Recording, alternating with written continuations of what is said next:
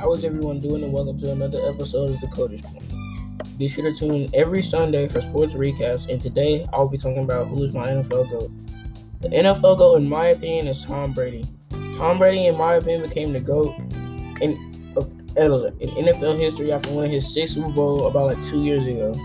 There are people who still there are people who say Peyton Manning is better, but I, I just don't believe that. They have never watched the playoffs apparently. At that time, I measured Brady's ghost against the other all-timers in sports to see where he fit in a GOAT of GOATs ranking. And I placed him at number seven. But after his seventh Super Bowl win, I think it's time to look back at that list and measure where he actually ranks. Oh, I just lost my train of thought. That's so bad. But he's 40. Oh yeah, he's 43 with a new team and playing in a brand new system. And it's not like he's he's just some prime player. He's like 43 years old, so of course he's not gonna be the same prime Tom Brady. He took over the Bucks or the Buccaneers and got them to the Super Bowl his first year there. In Tampa, Brady at 43 probably can't compare to really any other 40 plus year old player in my opinion.